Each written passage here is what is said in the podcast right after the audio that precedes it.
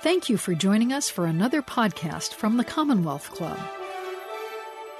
Hello, welcome to the Commonwealth Club, the nation's oldest and largest political affairs forum. I'm Rabbi Daniel Stein. I'll be your moderator this evening for today's live and online panel Ukraine Patriotism, Putin's Brutality, and World Empathy. A reminder to those online who send your questions to chat to please send your questions to chat for the Q&A period following our presentations. And for those in the audience, please use the question cards provided. Now, uh, it's my honor to introduce our first speaker, Celia Menczel.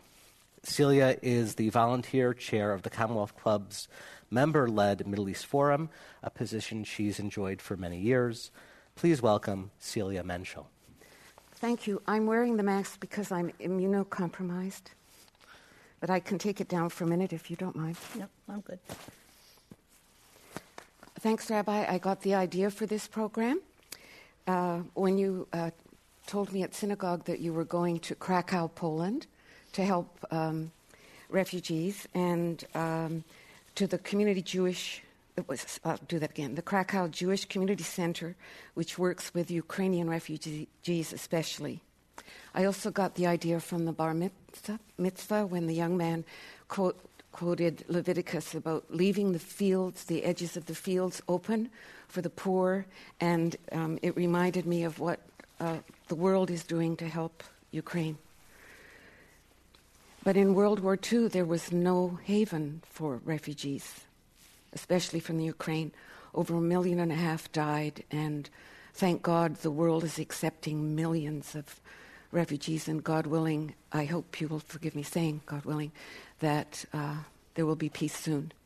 And I also wanted to say that whatever I say today is entirely my own opinion. I'm sitting here not representing the club in any way, though I've volunteered here for a number of years. And I'm going to show a, a video in just a second, but I, I did want to mention one more thing.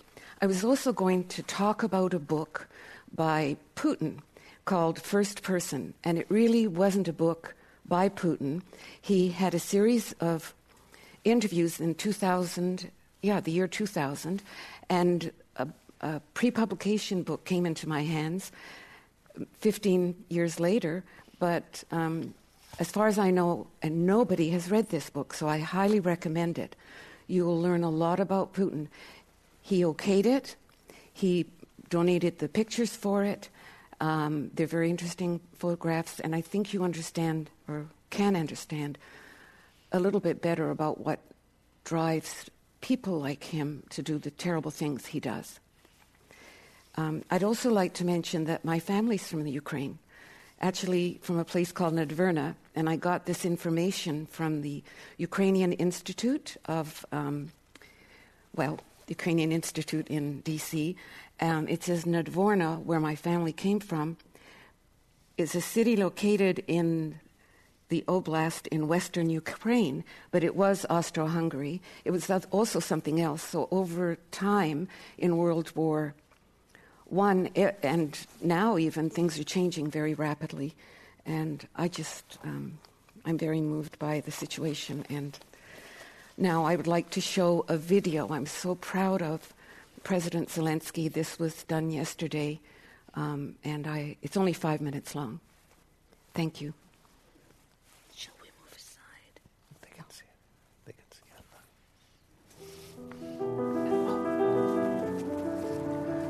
великий народе великої України.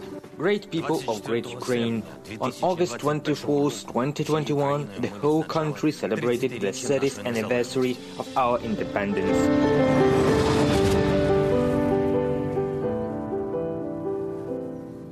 Our soldiers, our defenders, our equipment were moving along the Khreshchatyk. Our Mriya was flying in the sky.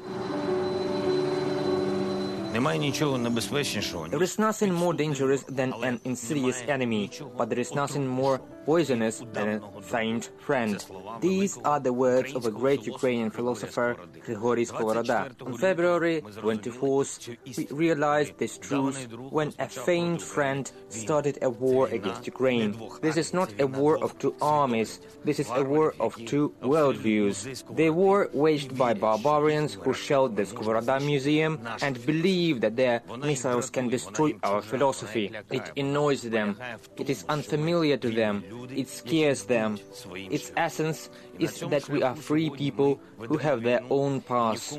Today we are waging war on this path and we will not give anyone a single piece of our land. Today we celebrate the day of victory over Nazism and we will not give anyone a single piece of our history. We are proud of our ancestors who, together with other nations in the anti-Hitler coalition, defeated Nazism and we will not allow anyone to annex this victory. We will not allow it to be appropriated. Our enemy dreamed that we would refuse to celebrate May the 9th and the victory over Nazism so that the word denazification gets a chance. Millions of Ukrainians fought Nazism and went through a difficult and long journey. The Nazis were expelled from Luhansk, the Nazis were expelled from Donetsk and Kherson and Melitopol and Berdyansk were liberated from the occupiers. The Nazis were expelled from Yalta, Simferopol, Kerch, and the entire Crimea. Mariupol was liberated from the Nazis. They expelled the Nazis from all over Ukraine, but the cities I named are especially inspiring us today. They give us faith that we will drive the occupiers out of our own land for sure. On the day of victory over Nazism, we are fighting for a new victory. The road to it is difficult, but we have no doubt that we will win. What is our advantage over the enemy? We are smarter by one book. That is a textbook on the history of Ukraine. We would not grieve. All our enemies could read and draw the right conclusions. On February the 24th, Russia launched an offensive, treading on the same rake. Every occupier who comes to our land treads on it. We have been through different wars, but they all had the same final. Our land was sown with bullets and shells, but no enemy was able to take root here. Enemy chariots and tanks drove through our fields, but it did not bear fruit. Enemy arrows and missiles flew in our skies, but no one will be able to overshadow our blue sky. There are no shackles that can bind our free spirit. There is no occupier who can take root in our free land. There is no invader who can rule over our free people. Sooner or later we win. Despite the horde, despite Nazism, despite the mixture of the first and the second, which is the current enemy, we win because this is our land, because someone is fighting for the father Tsar and the Führer, the party and the chief, and we are fighting for our homeland. We have never fought against anyone. We always fight for ourselves, for our freedom, for our independence so that the victory of our ancestors was not in vain. They fought for freedom for us and won. We are fighting for freedom for our children, and therefore we will win. We will never forget what our ancestors did in World War II, where more than 8 million Ukrainians died. Every fifth Ukrainian didn't return home. In total, the war claimed at least 50 million lives. We do not say we can repeat, because only a madman can wish to repeat the 2,194 days of war. The one who is repeating the horrific crimes of Hitler's regime today, following Nazi philosophy, copying everything they did, he is doomed, because he was cursed by millions of ancestors when he began to imitate their killer. проклятий мільйонами предків, коли почав наслідувати їхнього вбивцю. And therefore, he will lose everything. And very soon there will be two victory days in Ukraine, and someone will not have even one left. We won then. We will win now, too, Ukraine. Congratulations on the victory day of Nazism. Glory to Ukraine.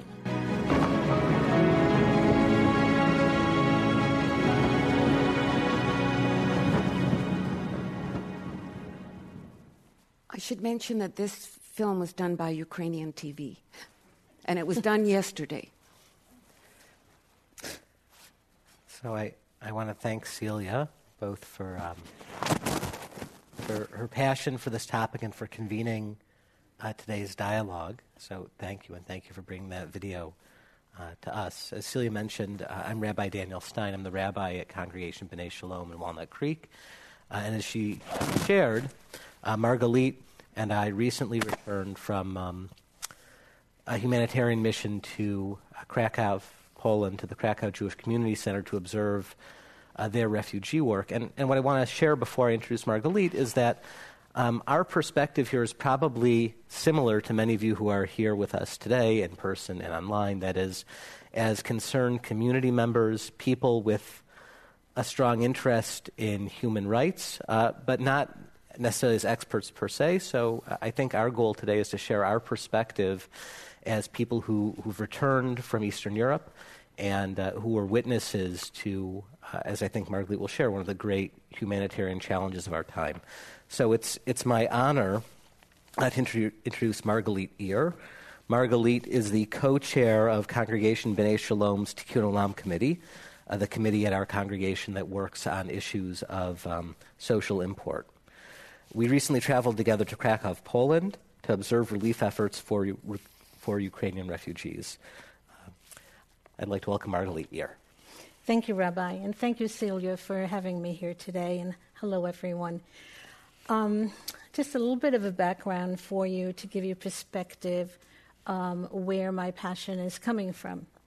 My, I am a daughter of Holocaust survivors in the Soviet Union. My father was imprisoned and sent to the Gulag in Siberia to chop down trees 12, 14 hours a day. My mother, pregnant with my sister and my 10 month old brother, had to run away from in Belarus and ended up being at the very southern tip of Afghanistan and um, Russia, on the old map, if you will, in a place where she lost the two children. Over the course of eight years trying to survive the war and find a refuge, my parents went through a dozen countries, crossed all of these borders, clandestinely tried to get into Israel, were caught by the British, taken to, to Cyprus, and eventually entered Israel two days before partition. And of course, right into another war. Well, my brother, my younger brother was born. My, I was born. My older brother was born in Cyprus. The, this is not a new family for my parents. And we came to the United States in 1960. Many people helped us clothing, food, dress, you know, um, furniture, jobs, anything. When I was 23, I was widowed with a two year old child. Many people helped me. And I'm sure all those people who helped me had those in the background that helped as well. But I will probably never know who they are. So I thank them forever. And this is where my passion is pay forward to help those who are struggling, especially in war. And I'm honored to say that my daughter and my two grandsons are doing so in the East Coast. So when the rabbi asked me to join on this mission, was an, an instinctive yes. I didn't even know what I was getting myself into. And that was Wednesday afternoon, and Saturday I was already taxiing out of SFO into Krakow and walked into the JCC, and I was just amazed at what I saw at the Jewish Community Center. There's a very big sign in, that says in Ukrainian, welcome. And when I entered the premises or the campus on the right hand side, there were men, the women and children who were queued up to come in to get whatever food and clothing that they needed, any support that they needed from housing to education to psychological help. On the left hand side were strollers that were donated by the Polish citizens of Krakow, and pallets and pallets of food that was donated by a number of people. It was like a telepathic message that went on to out to the Polish people, we need your help. And they brought everything that you can imagine to make the transition for the refugees just a little bit smoother. I uh, worked on Monday afternoon, I worked at the JCC trying to keep the, pl- the uh, tables full of food. And every, I don't know, every 10 minutes, they brought in another 10 people, uh, mothers and children, and couldn't get a smile from them, couldn't see any happiness in the children. It was really trauma written all over them. And as a Jewish mother, it was a, my absolute honor and my job in life was to literally hand uh, food for someone to someone. The next day, we went um, to one of the eight crossings that um, is on the Bo- Ukrainian, the Polish-Ukrainian border, Medyka. It's one of the larger one. And as I'm walking towards the border gate there is this, I just want you to envision this wide uh, walkway. Well, it has been dubbed the boulevard, where women, elderly uh, women, and children, babies, and animals are crossing back and forth. And I didn't understand the reason for the back and forth. And then I was told that there are those women who are coming from the Ukraine into Poland and then there are those who are coming, returning from Poland back to Ukraine because they wanted to be with their husbands and fathers and brothers. That was very heartbreaking. And then there was a third group. And the third group was the people on the Ukraine side who haven't eaten in days, who were able to cross into Poland to get a hot meal because along each side of the boulevard were tents tents from various NGOs who were providing food, um, SIM cards for telephones, um, directions, there was um, medical care, and so on. It was an incredible sight, an incredible sight. From um, Medyka, we were taken to um. I'm probably not pronouncing it correctly. Uh, this is where the registration center is. The, the refugees are taken there. They're given an opportunity to register. They have, this is a temporary location. Think in terms of, it's called Tesco, which is their supermarket like, like our Costco, but they had an, an inside the facility were storefronts, and each of those storefronts were now repurposed for some service organization that was going to provide some help. Everything was vetted. It was interesting to see that um, there were a couple of uh, storefronts that had country flags hanging one for Germany, one for Spain, one for uh, Sweden. It didn't make a difference, but this is an opportunity. This provided the refugees an opportunity to go to each of those countries' storefront, read and see what the country was offering the refugees. And if they found a commonality with the, ref- with the country, then that country would transport them to that, their country free of charge. So, Przemysl and the um, registration um, is a, a, a one day you register, you rest, you get a cot, you sleep in the open with everybody else. It accommodates a thousand people a day. This one day, we were there were approximately 600. The animals were roaming, the, the kids were scooting around. It was a, uh, an organized chaos, to say the least. And um, I, I want to go back to the JCC Krakow. When the war broke out in February 24, JCC Krakow didn't have any experience in, in uh, relocating refugees. So they approached the uh, executive director, who is uh, Jonathan Ornstein, and they said, Oh, yeah, well, yeah, we need help. And he says, Of course.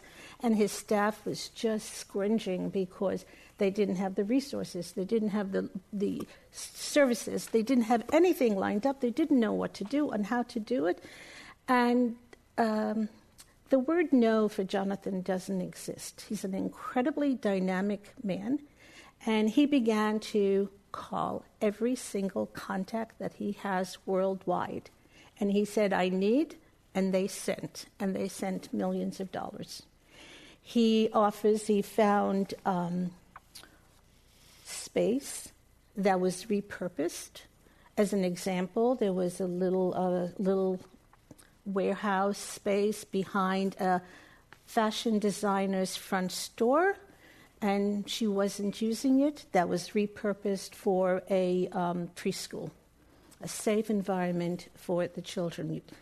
Uh, the uh, hotels were provided uh, for these for the refugees, excuse me, and uh, they can stay for as long as they want. The idea, of course, is to get them moved over to Germany or Western Europe. Um, the resources are pretty sparse in Poland, but Poland provides them with 100% medica- medical care, uh, education, psychological care, housing. Thank you, Margalit. I hope that kind of covers it. So I, I want to thank Margalit for her comments. And uh, we're going to have a period of question and answer and also hopefully a dialogue. So now it's time for questions and answers. Uh, a reminder to those online to please send your questions uh, for the panel to chat. Please note this is a Commonwealth Club virtual program called Ukraine Patriotism, Putin's Brutality, and World Empathy. Our speakers today are Margalit Ir and Celia Menczel. I'm Rabbi Daniel Stein of Congregation B'nai Shalom in Walnut Creek. Uh, so, Margalit, I want to turn back to um, one of the one of the issues that you raised, which is the vast majority of refugees coming across the border, at least that we, we witnessed and saw, but we've also read in press reports. Uh, I think the number is that 95% of the refugees, or 90% of the refugees, are uh, women and children. A very small number of the refugees are men over the age of 65 who are able to, um, to leave Ukraine. And I was wondering if there's anything in your experience that spoke specifically to the experiences of women uh, that stood out to you, or if there were specific concerns that uh, women refugees might be facing as part of, um, as part of their challenges. So the first challenge the um, women, thank you, Rabbi. The first challenge the women were um, facing, um, you know, the world is wonderful, and the world got together and, and offered tens, hundreds, billions of dollars. On the flip side, there is the sad part of humanity, and that is human trafficking, and that became a real problem um, at the crossings. And so they put together some sort of program to um, vet the uh, volunteers who came in and offered to drive the refugees to anywhere they wanted to go to in Western Europe. Um, the women, you know, they're traumatized. Many of them, the bulk of them, are university educated or have high level technical degrees. So they are skilled middle class women, uh, but they have children who are traumatized, and this is something they need to work with. And um, some have about 30,000 of the nearly 3 million who, ha- who landed in Poland have found full time positions, and that really is very little. It's very difficult. There's language difficulties. So the women now have to find homes. They have to settle their children down and, and work with, with their children. And, they, and there's no one for them to help them uh, psychologically get over the trauma, if one can ever get over the trauma. I mean, their minds are always back at home. What happened to my husband, my son, my child? So that, that's a, a, a terrible position to put a woman in who is trying to move her life forward with her children. Thank you. May I? Um, hello. Sorry. Um, there was something. Um, I don't know if this is the appropriate time to say it, but I think yesterday and the day before in Afghanistan, the Taliban have renewed. Um, um, I don't know, but the bad treatment of women, I call it, and I could be wrong. But and also all over the world in Syria, in Africa, in Rwanda, etc., and so forth, um, there's difficulties, and I. But we seem to have forgotten Afghanistan. we seem to have forgotten the other places of the world. I just hope this won't happen now, and I d- didn't want to forget to say that. Mm.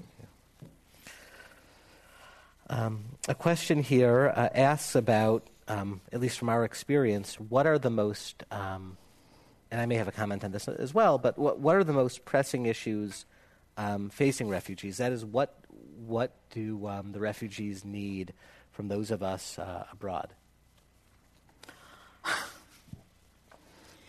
You know, the, uh, the list is long, so we won't touch the political side of it. Um, housing in Poland is very difficult for the Polish citizens. Uh, it's making it even more difficult with the nearly 3 million who have just arrived. Now, this is on top of the 1.5 million uh, who, were legally, who, who have legally arrived in uh, Poland from the Ukraine prior to the war, and they were working in construction and agriculture and was sending money back. So you have 4.5 million Ukrainian people in uh, a country that is not equipped to um, handle it, uh, both um, from an infrastructure point of view, an education point of view, housing. Um, the need is immense, and I think right now what we can do is raise more funds to make it a little bit easier for them. And I, I, I would agree with that, and I would I would just add that what what I observed um, the older generation of, um, of Poles obviously speaks Russian, um, but the younger generation of Poles doesn't. Most, most of the younger generation of Poles speak Polish. And uh, what Margalit uh, pointed to, that the challenge that these refugees are facing is in many ways administrative, I think is, is really true. So people come into uh, these refugee resettlement depots. Uh, people come into train stations in major cities in Warsaw and Krakow, um, and they have to figure out: Am I going to stay um, in Poland? Am I going to try to make my way uh, to a point um, further west in the European Union? And for many of them, they're navigating a bureaucracy either in English or in Polish that isn't intuitive to them. And I think that there's probably a need for people who, in terms of you know volunteer support, and this is a question I'll ask Margalit, in terms of volunteer support, there's so much that people like us can do, and I think there's a great need for people who have other kinds of um, skills. So there's a question to that point here, uh, Margalit, and I'll, I'll ask it in two ways. So the question is um, if the opportunity presented itself, would you return for similar kinds of work? And I might, I might phrase the question differently, which is that um, I know in the day we, we had a rather spontaneous invitation to uh, to join a group of rabbis and concerned individuals helping this Krakow Jewish Community Center. Um, and at least for me, there was a kind of moral question that I struggled with, which is. Um, why should I go? Um, can I? Is there anything I can do as an American rabbi in the Bay Area that's really going to to help? Um, and am I going to be diverting resources away at a time when my presence is going to be less than helpful? And that's something I grappled with. Um, and so I guess the question is, would you do something like this again? And also, what could, what did you learn from being present that you couldn't learn from YouTube or the New York Times? What was, what was your experience in that regard? Loaded question, Rabbi. um, what did I learn? Would I do it again? On a dime. The moment that you gave me the invitation, it was an instinctive yes. I didn't even have a chance to speak with my husband, who's here in the audience. And when I second guessed myself, he says, My God, you've got to go, you've got to go, you've got to go. This is what you've been wanting to. And he was right. And I asked him to join me many, many times. And he says, No, this is yours. And so um, I went, and I, I, don't know that even today, which is a month later, that I actually wrapped my head around what everything that was going on there and everything that I witnessed. Um, would I go? I would go back if I had an ability to spend some substantial time and help.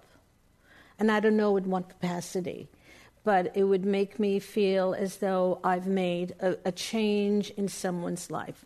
Now, as a co-chair of Tikkun Olam, you know, when the war broke out, we raised an incredible amount of money at, in our synagogue to send over, and then post our trip to Poland, we raised an equal amount of that incredible amount um, to send.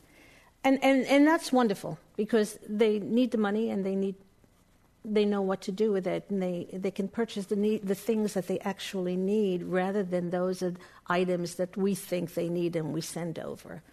Um, no, Rabbi, was not a waste of time or you didn't take resources away from anything else. It was to bear witness uh, to something as tragic as is happening in 2022 um, is, an, is, is a responsibility that we have.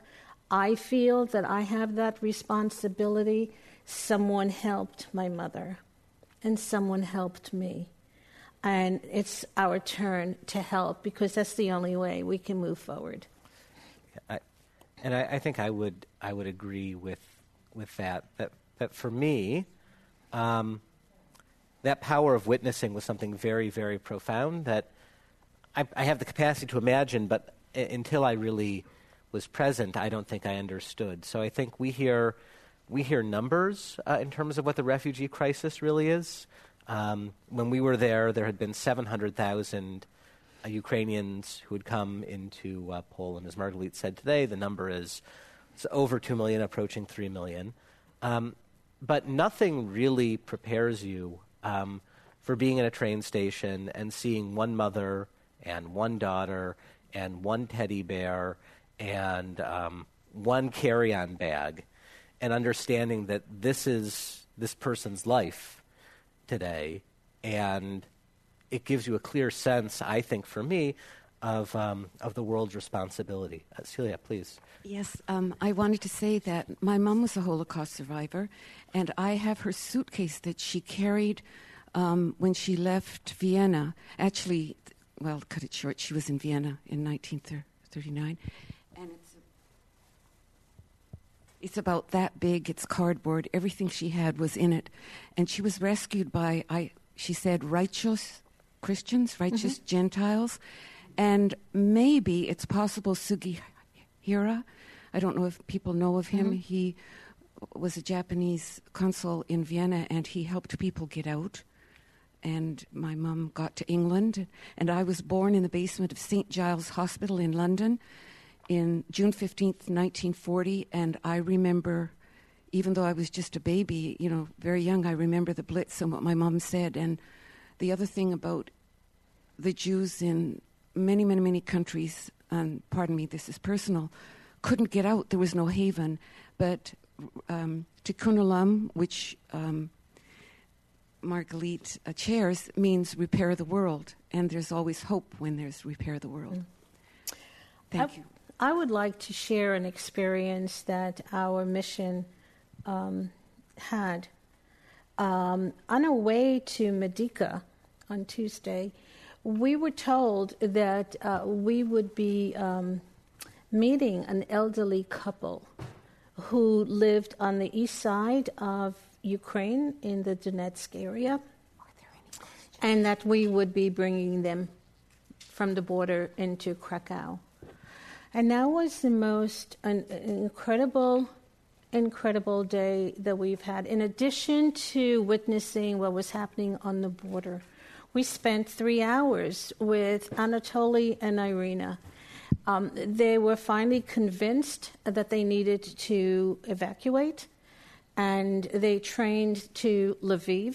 And from Lviv, their son arranged uh, a volunteer to take them to the Medyka uh, border and at the border, some other volunteer had walked them across the border into the World Central Kitchen tent where we were waiting.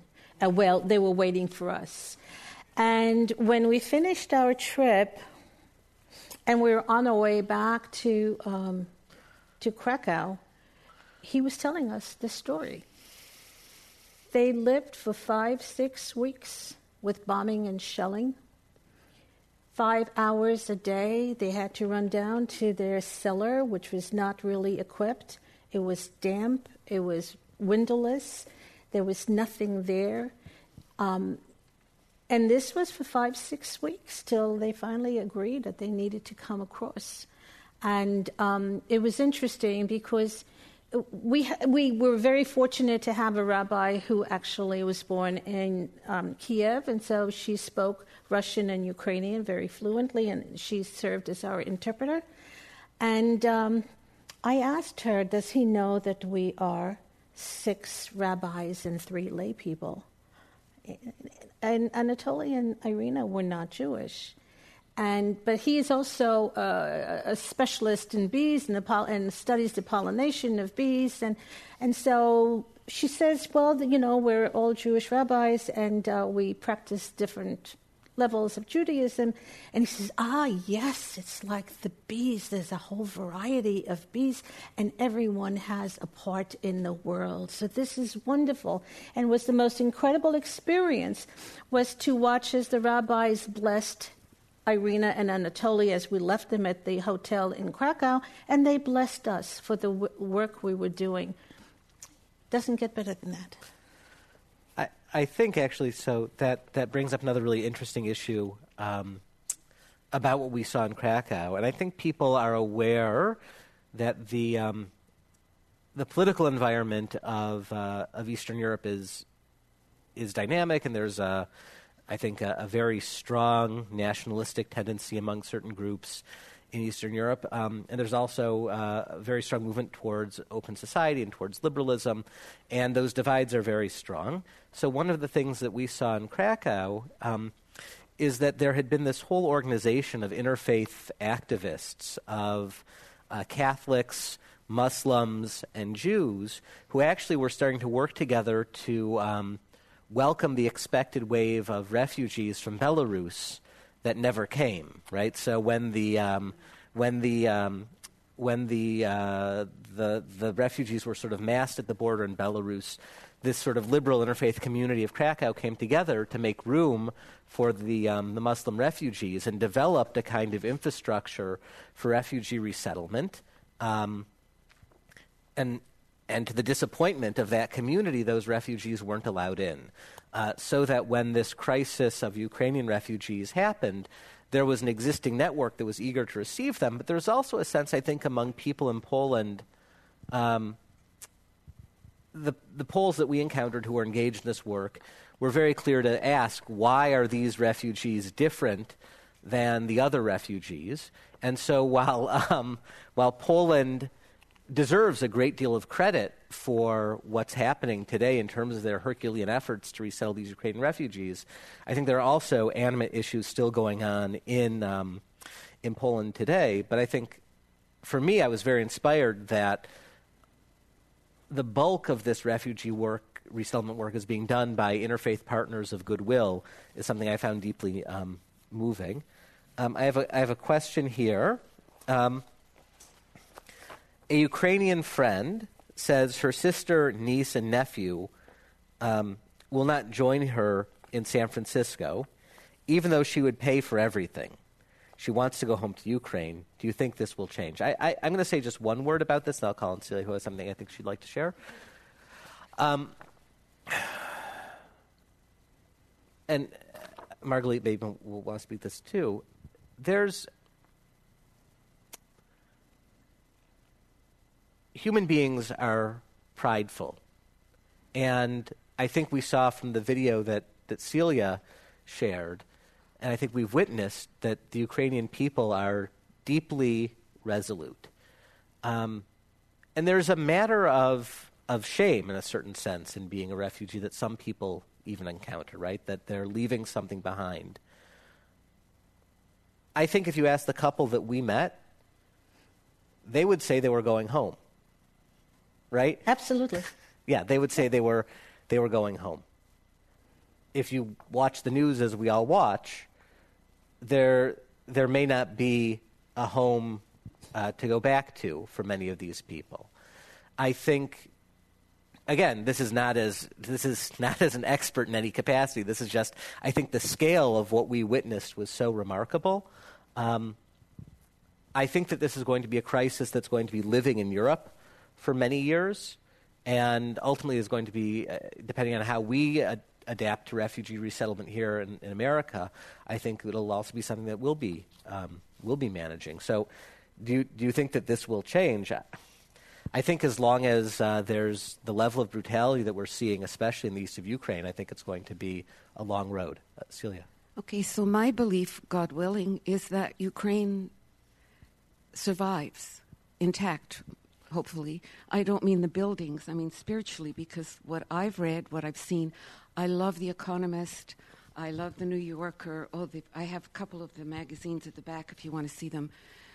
There's just so many beautiful articles about people wanting to go home to Ukraine. They'll rebuild it, I believe. I mean, I don't think, I don't know, I just got the impression that, ah, they want to be home. Un, un, yeah, with, uh, without a doubt. I think it's their spirit, their spirit of nationalism, um, pride in their country, that is going to take them and keep them at home. The you know the uh, women and, and, children who uh, left. I mean, they left for the safety. Um, they left elderly parents.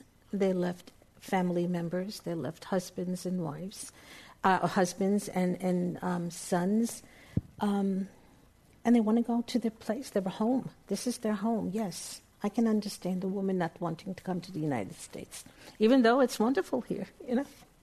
Yeah. Let, let me ask you, Margalit. Um, what what do you think surprised you um, the most in your time in uh, in Poland?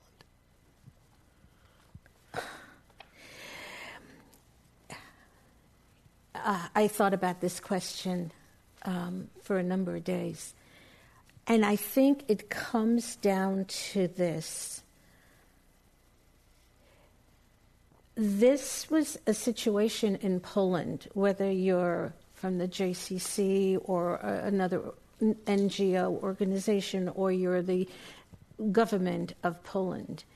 There was um, no sitting around a fancy executive office and trying to plan and strategize and create a budget. And then review and review and delete and add and take away, and whatever we do in corporate America um, to make this happen. This was a situation that just overnight, tens of thousands of people came and they needed to be cared for. And it was really at the seat of the pants that these organizations put something together. And even today, 100 and I think 93 days into the war, and there still isn't a real solid, solid written program. They're writing it as things occur. So, for instance, if I may, another moment, the human trafficking, that it didn't even come into question when the war first broke out and people started to come across. We were given a story of a woman who came with her child and was picked up by a Polish driver. And then, as soon as she got into the car and he started to drive off, she had a total, total meltdown. She was screaming, carrying on, and he didn't know what to do. He stopped the car and she ran out. And so he called the police because he was scared for her. It was after that he was interrogated by the police that um, they had to actually send some drones to find her, and they found her huddled. And when she calmed down, she said it was she was warned about human trafficking, and uh, she didn't know this person who offered to give her a ride anywhere in Western Europe. So this is a big problem. So you know, it, it's they're learning to create uh, help, to, to provide help as help is needed. And um, that was the, the awesome thing, is that they just did it. There was never a question of no. It was never a word no. Everything can be done, and it's being done. So my, I, I guess the the questions are going to start drawing us towards a conclusion, or maybe something that we've alluded to, but maybe we, we want to address more explicitly. Um, which is that I think for those of us in um, in the Jewish community, um, perhaps naively, at least for me as a rabbi, I'll, I'll, speak in the first person. For me as a rabbi and a leader in the Jewish community, I was surprised, as I said, perhaps naively, by the depth of response within our community um, to this issue. And uh, of course, I probably shouldn't have been. I think most American Jews, the majority of American Jews, have roots in, in this part of the world. And to see uh, a refugee crisis across Europe brings up many um, deeply held memories within the context of our community that calls us um, to action. But there are other things I think that have been surprising in that regard. So, Poland is a country that I think is 95% um, Catholic. And the other 5% is mostly uh, Ukraine, 95 before February, let's say before February, Poland is 90, was 95 percent Catholic, and the other five percent was largely Ukrainian guest workers in the country. Jews in Poland today, the town of Krakow where we were, there are um, officially less than 200 Jews and unofficially 800 Jews. Um, and so a, a, question that comes up to me is what do we think is, is motivating this mass response of the Jewish community in a way that um, is making such an impactful change? It looks like Celia wants to speak uh, oh, indeed. to that question. Yes, because it strikes me just like in Leviticus is a really tough chapter, but it said it in Leviticus. I mean, and, it, and if you look at the Ten Commandments, Rabbi, am I off base? They tell us to love our neighbor. We are told to welcome the stranger, be kind. And if I may add now, Israel's taken in, I think, about 20,000 Ukrainians, regardless of faith. And all over the world, I think, almost everywhere is is or are. Ex- most countries are accepting them readily, but still, if you're asking about Judaism, and my father's a Christian, so and I sit on the elected council of Contra Costa Interfaith Council, so I've had the most wonderful opportunity to meet people of all faiths, and we're all the same, and I, I, I think, and I don't know, Rabbi. I just think did I misunderstand? No, no, that's it. And yeah. I'd, I'd, love Margalit also if you'd like to speak to that question. I, and I'd like to answer that very personally. Um, there are 20, more than 27,000 righteous among the nations that are listed in Yad Vashem. The Christians, the Gentiles who helped Jewish families hide them and, and care for them and feed them and, and whatever was needed and put their own lives at jeopardy. And I believe, honestly, there must be hundreds of thousands more that haven't had um, the on- honor of being named because everybody perished or they didn't meet the criteria for some reason. And I look at that number and I know that that number, or someone there helped my mother. My father in law is from Ukraine, was from Ukraine. Um, we need to look at the goodness of people. And, and, and we need to move. I feel I need to move forward, and I can't do that if I am sitting in the back 80 years ago. I can name 59 people in my most immediate family by name who had perished in the Holocaust, and many, many more who I don't know their names. But I can't sit and dwell on that all the time. We have to move our society forward. And so, um, yeah, it's important. So, Forgive me. My mother um, wouldn't teach me German, but I can sprechen a little because I listened to my grandmother and my mother speaking oh, um, Polish and German and Czech and all the rest of it. That my mother spoke eight languages, though she wasn't well educated. But she told me always, from the minute I can remember, never forget. We must forgive. And when she was uh, younger than me, because I'm 82 in two weeks, my mother went to um, Vienna when she was in almost 80, and she said, I'm going to all the countries where Jews were mistreated and go only to art museums because art is the most important thing in the world. If you look at the art, it will help you find solitude or whatever, but I'll leave it at that. Thank you. And, and I'll offer just maybe one, one thought in this regard as well. I think if you were to, oh, uh, yes. Then, thank you. Um, Okay, and I'll, I'll share a comment, and then this will be our, our last question. Um, I think if you were to talk with, um, if you we may have time for one more after this, so if, if anyone else has one, has, they can bring up. Um, yeah. So if um, if you were to um, speak to most American Jews, they would have in their families uh, stories like the stories Celia shared and stories like the stories that Margalit shared. And, and, and I have one as well, which, which I'll, I'll share just for uh, a second, which is that we went to this, um, this border crossing in, um, in Medyka. And part of the reason that Krakow is attracting uh, so many refugees, it's the closest major um, rail station to the Ukrainian border. Um, but Medyka, where we went, is, is right up on the border, and people may have some knowledge of history that that part of Ukraine around uh, Lviv or, or Lemberg um, was, it, it's called Western Ukraine, and it wasn't always part of um, Ukraine. And that happens to be the heart of Ukraine where my own family uh, was from. My family was not a family of Holocaust survivors. They came to the United States during the wave of immigration from 1880 to 1920.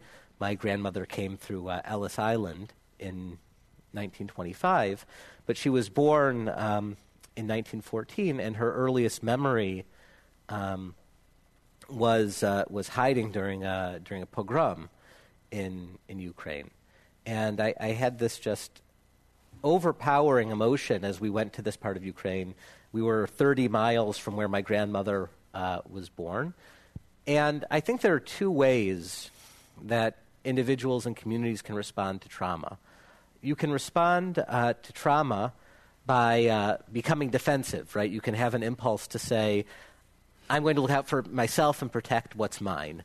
And I think that the lesson that many Jews, not all, many Jews have learned from our experiences is maybe the opposite to say, you know, because people weren't there for us, um, we have a responsibility to be there for other people and to ensure the fair and just and ethical treatment of others. So for me, I think that was that was a profoundly moving um, experience. Um, okay, what does a Ukraine win? A Russian. So I don't, I don't know if we'll be able to answer this. We'll try. Um, as I said, we're not foreign policy experts. But what does a Ukraine win and a Russian loss look like? If Russia loses, do you think Putin is over? And what will it take to get Putin out of power and held accountable by the International Court for War Crimes? In Yiddish, I'd say ich weiß. Uh, I don't. I'm not. That means I'm, I'm not. I'm not sure. Um, but maybe Margalit, do you have a do you have a comment on this question? Oh, well, I have an opinion. I, I, can, if I, I, I know one thing. I heard President Zelensky say, "God bless us," for President Zelensky say, "I," um, that victory would be for Russia to go back to the previous borders and to leave them alone. That's what I heard. For Russia, I have no idea what the victory would be because I think, I think that Putin wants to go all the way. He, I think he's just testing us with Ukraine because I did a program some years ago about Azerbaijan, Azerbaijan and Armenia, etc., and so forth. And there were people living there, and they said he wants to get his oil to the sea. And Odessa's on the sea, right? Yep. And um, victory for him, I think, would be if he could get a, an opening to the sea that way. I don't know, but that's uh, what I, I think. I Sorry, I didn't mean to interrupt. That's okay. That's okay. I think for, for many of us, and again, this is not an expert opinion in any capacity, I think that the media landscape is uh, immensely confusing. I think you know we see this even in our own community. We have people who have friends who live in Russia, and the media consumption in Russia is markedly different than the media consumption in Ukraine. If you were to ask me uh, what surprised me about Poland, if you turn on the the television in um, in any of the Polish hotels that we were in, there's only one issue in Poland, which is the war in Ukraine. And there's a very clear narrative, even not speaking Polish, I can tell very clearly what side of, uh, of the coin uh, Poland is on. But I think that people in Russia are in a very different media landscape and have a very different impression of, of Putin. So it's, it's hard to know, I think, what a win looks like. But as you were saying, Celia, I think that there's a hope that Ukraine can maintain a level of territorial integrity and that there's an opportunity for refugees to go home. I think those would be um, those would be remarkable things. I have uh, just quickly. I have um, three relations in in um, Russia. Uh, one is in uh, Moscow, um, in their 40s, probably very well educated. And uh, when the war broke out, they immediately cashed their rubles into American dollars and bought their one way ticket to Israel. And on April 3rd, they left. They left behind their homes, their jobs, um, their rentals, and their dacha. I have another cousin who is in St. Petersburg, and he's kind of very Russian and nationalistic. And so you know, it, it, it's very difficult. The one who went to Israel is ashamed of being Russian. She's taking on that responsibility, and I guess it'll take some time. Um, and I'm glad you interrupted me because I was going to say something that was so totally not appropriate. And I'll keep my no, I'll keep it to myself.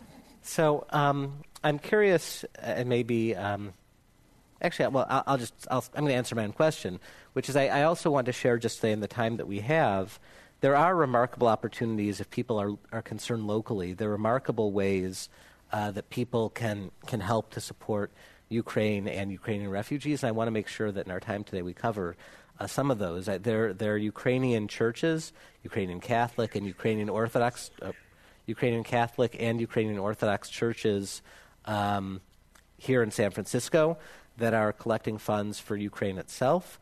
Um, I think, as we mentioned, we're very fortunate that the um, the Jewish community has been engaged, the Jewish Community Federation in San Francisco, uh, the neighbors here of the Commonwealth Club um, have been raising funds, as has have many congregations for the Krakow JCC. Um, but one of the things that I, would recommend also, if people are in the East Bay, um, the Ukrainian community in the East Bay has been organizing itself uh, one of the most remarkably fun activities I've seen in a long time, which is they have the um, the Heather Farm Sunday Bake Sale. And if you're if you're in Contra Costa County on Sunday mornings, uh, they're there from nine to three. But you have to really get there at nine if you want the good things. That's your inside your inside tip. And I, you know, for me, as I said, my family um, comes from Ukraine, and there's this very strong overlap between uh, Jewish food and Ukrainian food. So if you want good blintzes and things like that, but get there before nine to Heather Farms to. Um, to support that community. They're raising tremendous amounts of funds for Ukraine every day, every week. Yeah. I wanted to say that last night the Contra Costa Interfaith Council and I think the either the Seventh Day Adventists or the Latter Day Saints uh, had a wonderful concert, and the San Francisco Interfaith Council, Michael Pappas is the director, um, does wonderful work for Ukraine. So they will give you a list of places where you can contribute or help, and um, yeah, Thanks. I'm going to give now our, our panelists just a minute or two each for final thoughts, and I'm going to offer a final thought. So, yeah. Uh, Margalit, maybe I'll start with you. um, you know, when I um, started to fundraise for Ukraine February 24th, it, it never occurred to me it would evolve to this. And my history has been to always work with refugees. For the last four years, I've been helping um, relocate um, Afghan refugees. So it, it, was just very natural for me to do this. Um, it's an incredible, an incredible uh, amount of work that we need to do to help the women and the children who are now refugees and who um, are lost they just don't know what is ahead for them and what is ahead for them with their country. And so I, I, would ask each and every one, you know, whatever it is that you can do to help alleviate, make their life just a little bit nicer, just a little bit easier, it would be a blessing. Thank you. Celia? Wow. We still have five minutes. I really don't know where to begin, but I think the most important thing is we mustn't forget the other countries in the world where there's crises.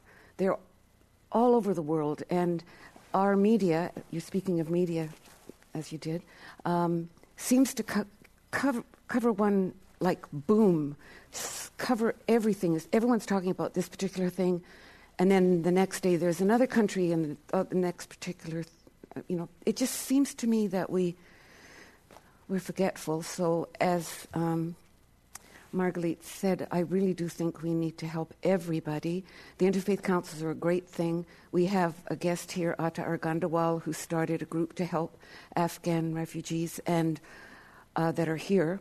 And he told me that the Taliban are now making women wear and not go out at all, and and people are being sh- murdered. I mean, what would I say? I pray to God every, twice a day that. Uh, Ukraine will survive, that we'll have peace in our world, that um, um, I don't, I really don't know, but and Putin goes away. Well, Putin's another subject. I overlooked Putin, but get the book, um, or if you can, uh, it's on Amazon, I believe.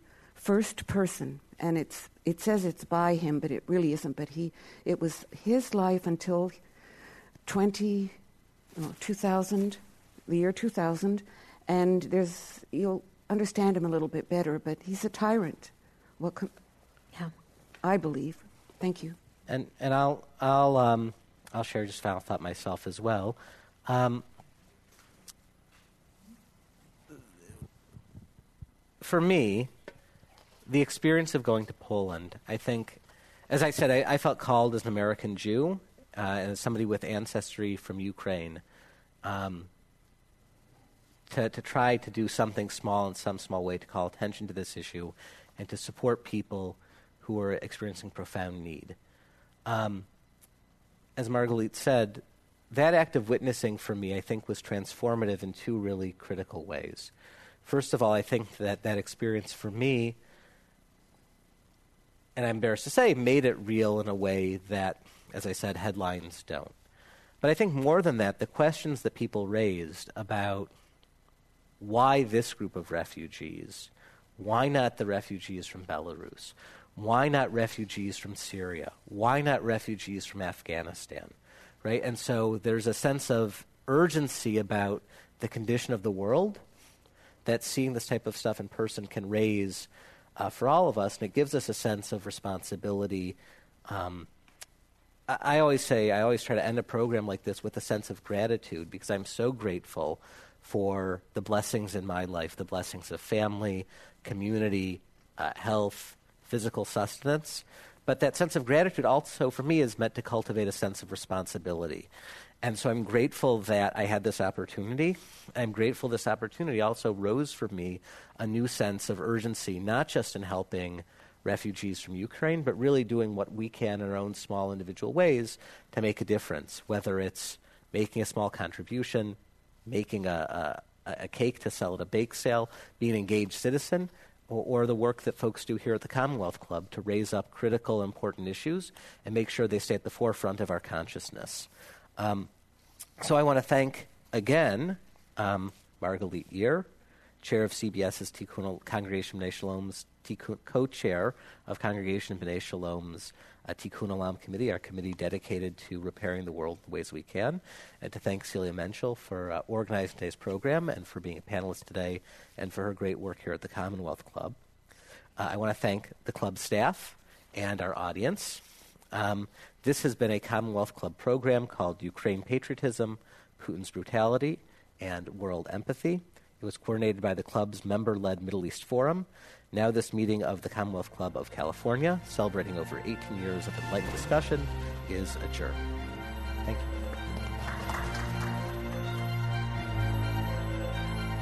You've been listening to the Commonwealth Club of California. Hear thousands of our podcasts on Apple Podcasts, Google Play, and Stitcher. If you like what you've heard, please consider supporting our work and help us bring 500 programs a year to listeners like you. Go to commonwealthclub.org/donate.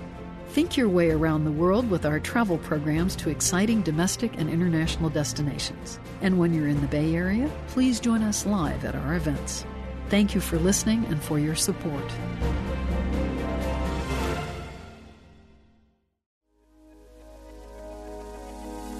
Nova Ukraine and UNICEF USA. Hello from the employees of the Commonwealth Club. As the world watches in horror the atrocities in Ukraine, the Commonwealth Club is highlighting important organizations providing humanitarian aid to the victims of this war. Nova Ukraine and UNICEF USA are partnering to support children and families devastated by the war in Ukraine. Together, they will be providing life saving assistance where it matters most by providing emergency access to water, delivering health, hygiene, and education supplies, establishing Blue Dot centers to concentrate delivery of emergency services, and more. We encourage you to learn more about how to support this important work by visiting give.novaukraine.org/unicef. Your donations are 100% secure and tax deductible, and your contribution will help support relief on the ground in Ukraine. That's give.novaukraine.org/unicef. Thank you for listening.